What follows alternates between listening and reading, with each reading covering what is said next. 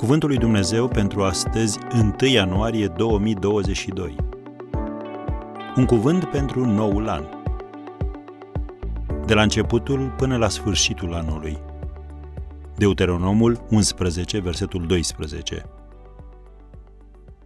Când pășești în noul an, ia seama și la următoarele versete și credele.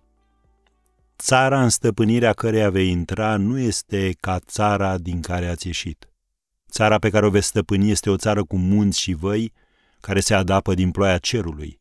Este o țară de care îngrijește Domnul Dumnezeul tău și asupra căreia Domnul Dumnezeul tău are neîncetat ochii, de la începutul până la sfârșitul anului. Am citit din Deuteronomul, capitolul 11, versetele de la 10 la 12.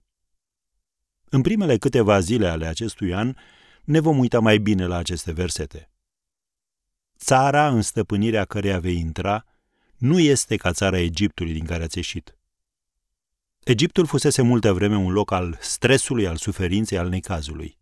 Iar Canaanul ce se întrevedea era locul biruinței oferite de Dumnezeu, al stimei de sine și al creșterii spirituale.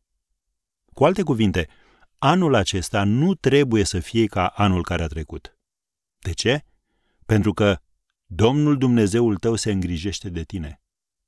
Profetul Ieremia a spus în cartea sa Plângerile lui Ieremia, capitolul 3, de la versetul 21, Iată ce mai gândesc în inima mea și iată ce mă face să mai trag nădejde. Bunătățile Domnului nu s-au sfârșit. Îndurările Lui nu sunt la capăt, ci se înnoiesc în fiecare dimineață.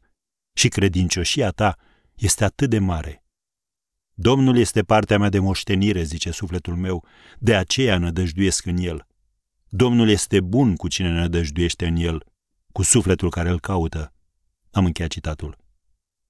Și regele David a scris, în psalmul 30, versetul 5, Mânia lui ține numai o clipă, dar îndurarea lui ține toată viața. Seara vine plânsul, iar dimineața veselia. Am încheiat citatul.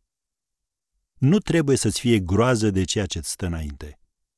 Fie ca anul acesta să poți experimenta dragostea lui Dumnezeu, mila și credincioșia sa, bunătatea și bunăvoința lui în viața ta. Amin?